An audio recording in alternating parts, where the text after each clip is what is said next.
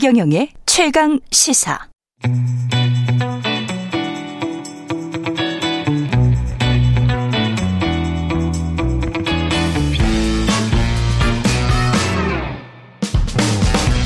네, 정치 시사 이슈의 법적 쟁점을 시원하게 파헤쳐보는 시간 최강 로스쿨. 오늘은 최강 로스쿨 석좌 교수 김남근 변호사와 함께합니다. 안녕하세요. 예, 안녕하십니까. 예, 로스쿨 그 교수는 하시지 않아요? 저도 뭐 겸임 교수를 하고 있습니다. 겸임 교수 하시죠. 석좌 교수라 그러니까 뭔가 좀 훨씬 더 예. 레벨이 높은 것처럼 느껴져가지고. 아, 예. 아이 뭐그 그 그만큼 되셨죠, 뭐 이제. 석좌 교수 레벨이. 그 개인 파산 회생 절차를 적극 활용해서 전세 사기 피해자들을 막을 수 있는 방법이 있다. 변호사님이 오늘 그 제안을 지금 하실 것 같은데요.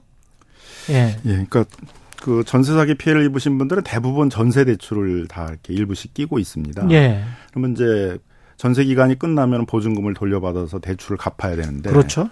보증금이란 자산은 없어지고 음. 갚아야 될 전세대금 대출은 그대로 남아 있으니까 이제 채무 초과 상태가 됐잖아요. 예. 이렇게 이제 자산보다 채무 초과 상태가 된 사람들이 채무 조정을 할 수 있는 제도가 법원에서 하는 게 이제 파산고 회생 제도거든요. 이미 있군요. 네. 그러니까 예. 그 법원에서 하고 있는 파산 회생 제도를 전세 사기 피해자들이 이용할 수 있도록 행정이 적극적으로 지원해 달라 이제 그런 내용입니다. 그 파산 회생 제도 이미 법원에 있는 파산 회생 제도를 어, 행정이 어떻게 지원을 할 수 있을까요? 뭐 이제 상담도 있겠고 예. 또 파산회생이라는 게 개인들이 하기에는 좀 전문적인 영역들이거든요. 일단 그러니까 무섭잖아요. 예, 그렇죠. 이제 또 예. 이제 거부감도 있죠. 거부감도 아, 있고. 우리나라 같은 경우는 이제 예. 파산을 선고받으면은 그 직업을 잃게 되는 게 한 252가지가 있거든요. 그러니까 뭐 그렇습니까? 뭐 기업체 임원도 할 수가 없고 뭐 하다못해 파산을 하면 임대인도 할 수가 없어요. 아 그렇습니다. 그 다음에 이제 예. 무슨 뭐 변호사나 회계사 같은 전문직은 물론이고 공무원도 할 수 없고 교사도 할 수 없고 아, 파산하면 뭐, 예, 그렇게 됩니까? 뭐 의사도 할 수 없고 이렇게 돼 버리니까. 예. 그래서 이제 왜 이런 제도가 만들어졌나 했더니 이제 일제 시대 때 일본 사람들은 이제 파산을 하면은 네. 이게 이제 뭐 한정치산자나 금치산자와 같이 자기 스스로 법률 행위를 할 수 없는 그런 사람들로 이제 취급을 했던 것 같아요. 그래서 그냥 파산이 되면 아무것도 못하게 이렇게 이제 만들어 놨는데 음. 이게 너무 전근대적이잖아요. 그러네요. 그래서 이제 일본도 법은 다 바꿔가지고 지금은 안 그런데 예. 유일하게 그런 제도가 남아 있는 나라가 이제 한국이 돼버린 거죠.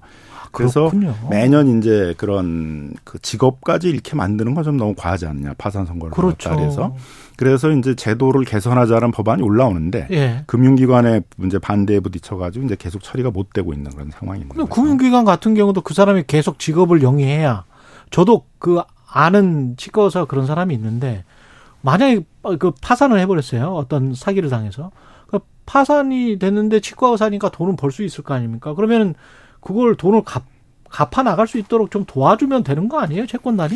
그래서 이제 이 파산 제도를 못 고치다 보니까 네. 이제 개인 회생 제도라는 걸 새로 또 도입을 해서 개인 네. 회생 제도는 이제 그 정기적인 수입이 있는 경우에는 그 수입 중에서 최저 생계비에 해당되는 그렇죠. 한 200만 원 정도 되는 돈들은 자기가 쓰고 나머지 것으로 이제 빚을 3년 동안 갚아 나가다가 다 못 갚으면 3년 후에 면책을 받는 제도가 이제 도입에 있는 거죠. 아. 근데 이제 원칙은 전 세계적으로는 파산이 원칙이고 예. 회생 제도는 이제 이렇게 부차적으로 사용하는 건데 예. 우리는 그렇게 되다 보니까 회생 제도가 오히려 중심적인 제도가 돼 버리고 아. 파산은 법원이 아주 이제 그 예외적으로 인정하는 그렇군요. 지금은 많이 개선은 되고 있습니다만 이제 이렇게 조금 왜곡이 돼 있는 거죠. 그러니까 파산을 예외적으로 인정하는 이유는 그 그동안 자기가 빌린 돈을 제대로 갚지 못했다. 그래서 그 책임을 다하지 못했다. 그래서. 그러는 도덕적 해이 우려 도덕적 뭐 이런 이제 비난들이 이제 많다 보니까 아. 젊은 사람이면 왜 뭐 쉽게 하면 이제 뭐 사지가 멀쩡한데 왜 가서 일해서 갚지 예, 그 파산 면책을 받으려고 그러냐 이제 이런 이제 비판들이 있는 거죠. 근데 이렇게 지금 어떻게 보면 이제 사회적인 횡행 횡행을 당한 거죠. 전세 사기 피해자 같은 경우는 이런 사람들은 어떻게 이 제도가 어 운영이 돼서 같이 이렇게 결합돼서 어, 구제가 될 수 있습니까? 그래서 이제 파산 제도는 지금 이제 채무가 굉장히 초과 상태인데 정기적인 수입을 기대하기 어려운 경우에 있어서는 아. 지금 있는 재산을 이제 채권자들에게 나눠지고 네. 다못 갚으면 면책을 받는 제도인 거고요. 그렇군요. 네, 회생 제도는 그래도 정기적인 수입이 있는 경우에는 예. 한 자기가 최저 생계비에 해당되는 음. 그런 돈은 자기가 쓰고 나머지 돈으로 한 3년 동안 빚을 갚아 나가다가 다 못 갚으면 면책을 받는 제도거든요. 아, 그렇군요. 그럼 이제 한 3년쯤 후에는 이제 빚에서 해방이 돼서 적극적인 경제 활동을 할 수가 있잖아요. 근데 빚에 묶여 있는 사람들은 빚을 갚는 게 자기 경제 활동의 중심이면 아무래도 경제 활동 위축되게 되거든요. 그렇죠. 그래서 미국이 이제 가장 파산 회생이 활성화된 나라예요. 뭐 그렇습니다. 뭐 1년에 한 예. 160만 건 정도를 해결을 하는데 예. 미국이 경제 위기 상황이었을 때 가장 빨리 벗어난 나라가 미국이거든요. 그렇죠. 왜 그러냐면은 예. 바로 빠른 시일 내에 파산 회생들을 통해 가지고 그런 채무를 조정해 주고 빨리 경제 활동을 정상적으로 할 수 있도록 이렇게 해 주거든요. 예. 근데 역사적 경험으로 봤더니 그렇게 하는 나라가 경제적 위기에서 빨리 벗어나더라 이거예요. 근데 계속 빚을 갚아라. 10년, 20년 동안 계속 갚아라 하는 그런 나라에서는 채무자들이 적극적인 경제 활동을 안 하잖아요. 그렇죠. 어차피 빚 갚는 게 중심인데. 그리고 본인의 인생은 완전히 저당 잡혀 버렸고. 음. 그러니까 네. 이제 음성적으로 경제 활동을 하려고 그러고 정상적으로 하지 않으려고 그러고 음. 이렇게 되다 보니까 경제가 많이 위축되는 거죠. 예. 그래서 그런 나라들은 경제 위기에서 잘 못 벗어나더라 이제 이런 거예요. 그래서 예. 파산 회생 제도의 철학은 경제 효용론입니다. 그러네요. 그 개개인의 도덕적 해이를 묻는 것보단 경제 전체적으로 보면 그 사람들이 빨리 채무의 부담에서 벗어나 가지고 예. 적극적으로 활발하게 경제 활동을 하는 것들이 경제 전체적으로는 훨씬 더 유리하다라는 것들이거든요. 실제로 2008년 금융위기 때 그 underwater라고 하잖아요. 그러니까 집 가격이 뭡니까 경매가보다 훨씬 더 낮은 거예요. 그러니까 집을 포기를 해버리고 나가버리면 그 집에 대한 대출에 관해서는 우리는 계속 평생 갚아야 되는데 미국 사람들은 그거 갚지 않고 그냥 면책이 되더라고요. 그건 대출 제도 자체를 이렇게 만들어 놓은 거죠. 예. 우리처럼 이제 집이 경매로 넘어가서 갚았는데도 음. 다못 갚으면 평생 동안 계속 갚게 만들어 버리게 그렇죠. 되게 되면 네. 그건 이제 어떤 인권 침해 문제도 있고 또 그런 건 과잉 대출을 한 거잖아요. 결국 어. 그 사람의 소득 능력으로 갚을 수 없는 정도의 것들을 그 집만 보고서는 못 갚으면 집을 뺏겠다는 의도로 이제 그 대출을 해준 것이어서 그건 금융기관에 있어서의 도덕적 책임이 있는 거거든요. 금융기관의 책임도 있는 거지 분명히. 그래서 이제 미국에서는 주택담보대출을 할 때 그 집으로 다 못 갚으면 나머지는 면책되도록 하는 아. 그런 주택담보대출들이 많이 보급돼 있는 것입니다. 그 좀더 구체적으로 좀 이야기를 해주세요. 전세 사기 피해자들은 어떻게 하면 할 수 있습니까? 이거를? 그 전세 사기 피해자들 같은 경우에 예. 있어서는 이제 그 지방자치단체들이 금융복지 상담센터라는 것들을 운영하고 있어요. 예. 그래서 이제 그런 곳을 찾아가 가지고 파산회생을 지원해 달라 음. 이렇게 하게 되면은 이제 그 파산회생을 지원해 주거든요. 뭐 예. 신청서도 작성해 주고 하니까 그걸 이제 회생법원에 제출을 하게 되면 음. 회생법원에서 그 파산회생 절차를 진행해 주게 됩니다. 음. 근데 이제 이렇게 되게 되면 찾아다녀야 되잖아요. 예. 전세 사기 피해자들이 또 전세 사기 피해 구제를 받으려면 특별법에서 만들어진 그 위원회에다가 구제 신청을 내야 되고 음. 또그 피해 조사단을 찾아가서 조사를 해야 되고 근데 파산회생은 또 다른 또 데를 찾아가서 받아야 되고 또 재기 지원도 받아야 되잖아요. 여러 그렇죠. 가지 재기 지원을 예. 받으려면 또 재기 지원을 해주는 복지나 창업 지원이나 이런 데를 찾아다녀야 되는데 예. 그렇게 유능할 수가 없잖아요. 채무자들이. 그렇죠. 그러니까 그렇게 하는 것들을 채무자들이 다 찾아다니면서 하지 말고 조금 지방자치단체나 정, 중앙정부에서 센터? 그런 걸 원스톱으로 좀 지원해주는 그런 행정 체계를 좀 만들자는 것이죠. 이미 뭐 있는 건 없습니까 혹시 그런 센터 같은 게? 뭐 이제 그런 취지로 만든 게 지방자치단체마다 금융복지 상담센터라는 걸 이제 만들어서 보도를 아. 하려고 그랬었는데 예. 서울시에서 하다가 최근에는 좀 많이 흐지부지 된 것 같아요. 아 그렇군요. 그래서 그런 걸 좀 다시 활성화시킬 필요가 있다. 예. 특히 올해 같은 경우는 이제 9월 달이 되게 되면 그동안 계속 미루고 미루고 상환을 유예했던 자영업자들의 채무들을 이제 본격적으로 갚아야 되는 상황이 오거든요. 그렇죠. 유예를 계속 해줬죠. 예. 지금. 예. 자영업자들이 이제 부, 각 부채가 이제 천조 정도 되는데 자영업자 부채도 예.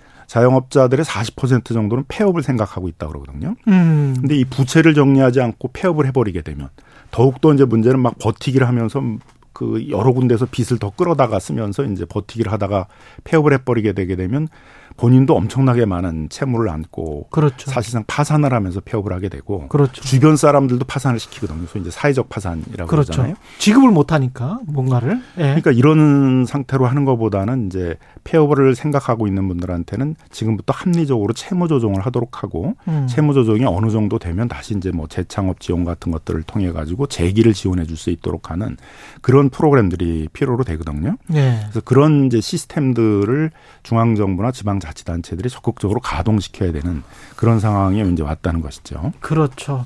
빚을 또 권했던 사회가 있어 왔기 때문에 그거를 어떻게든 사회적으로 풀 수 있는 방법들에 관해서 말씀을 해 주시고 계시는데 이제 가장 많이 들어오는 질문들이 손수남님 같은 질문일 것 같습니다. 보통 이렇게 생각할 수, 할 수밖에 없죠. 사적인 거래를 국가가 면제해 주는 경우는 없지 않나요? 재정적인 뒷감당을 어떻게 하려고요? 이런 말씀이신데. 근데 그건 이제 잘못된 거죠. 정부가 예. 재정으로 지원해 주는 게 파산 회생이 아니라 예. 그거는 이제 채무자와 채권자 사이에 있어서의 그 빚을 조정해 주는 것이거든요. 은행도 당신들도 제대로 관리를 못한 측면이 있으니 당신들도 좀 책임을 그렇죠. 져라. 그러니까 과잉 대출을 상환 능력 같은 그렇죠. 걸 보지 않고 이제 음. 과잉 대출을 한 것에 대해서 채권자들한테도 책임을 묻는 측면들도 있는 것이고 예. 또 국가 전체적으로 이제 말씀드린 것처럼 계속 빚을 갚으라고 압박을 주면서 그런 사람이 한둘이면 문제가 없는데 그렇죠. 수십만 수백만이면 되면 경제 전체가 위축되는 어. 문제가 생기니까 빨리 경제가 이런 위축된 상태에서 벗어나게 하기 위해서는 그들이 빨리 경제 활동을 하도록 지원해 주는 것들이 바람직하다는 것 때문에 때문에 음. 파산회생제도라는 게 없는 나라는 없거든요. 그렇죠. 모든 나라의 예. 재판제도로서 있는 거잖아요. 예. 다만 이제 우려가 되는 건 정부가 자꾸 획일적인 무슨 프로그램을 만들려고 그래요. 음. 그래서 또 새 출발 기금 이런 배드뱅크 프로그램을 만들잖아요. 음. 예, 예. 그러면은 또 한쪽에서는 막 자영업자를 지원해 주겠다 그러다 이제 이런 비판이 나오죠. 도덕적 그렇죠. 해이가 우려된다. 예. 왜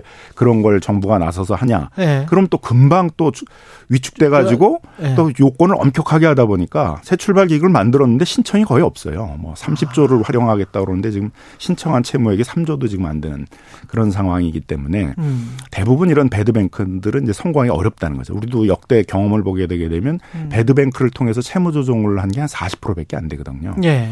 그래서 결국은 궁극적으로 문제를 해결해야 되는 것들은 결국 법원에 가가지고 파산 회생과 같은 것들을 통해서 이건 재판 제도거든요. 예. 케이스 케이스 하나씩을 보면서 이제 법원에서의 재판으로 결정을 해가지고 음. 채무를 조정하는 그런 시스템이기 때문에 어, 이렇게 이제 과중 채무자들이 많이 만들어지는 이런 이제 경제적 위기 상황 하에 있어서는 파산회생제도가 잘 활용되도록 하는 것도 국가 전체적으로 중요한 인프라라는 것이죠.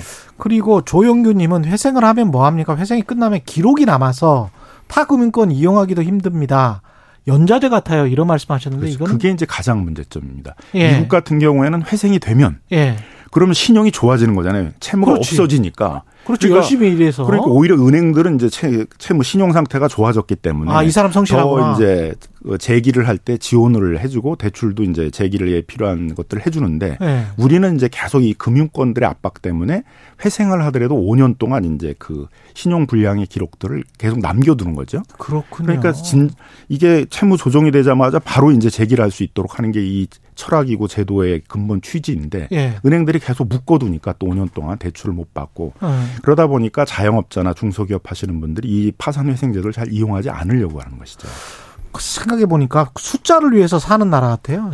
그 세계적으로 연체율이 가장 나, 낮은 나라가 한국이고 세계적으로 OECD 국가 중에서 정부의 재정 건전성이 가장 낮은 나라가 한국인데 사람들은 조금이라도 연체율이 조금 높아지거나 재정 적자가 조금이라도 나면은 다 벌벌벌벌 떨고 그 사회적으로 분위기를 또 그렇게 몰아가거든요.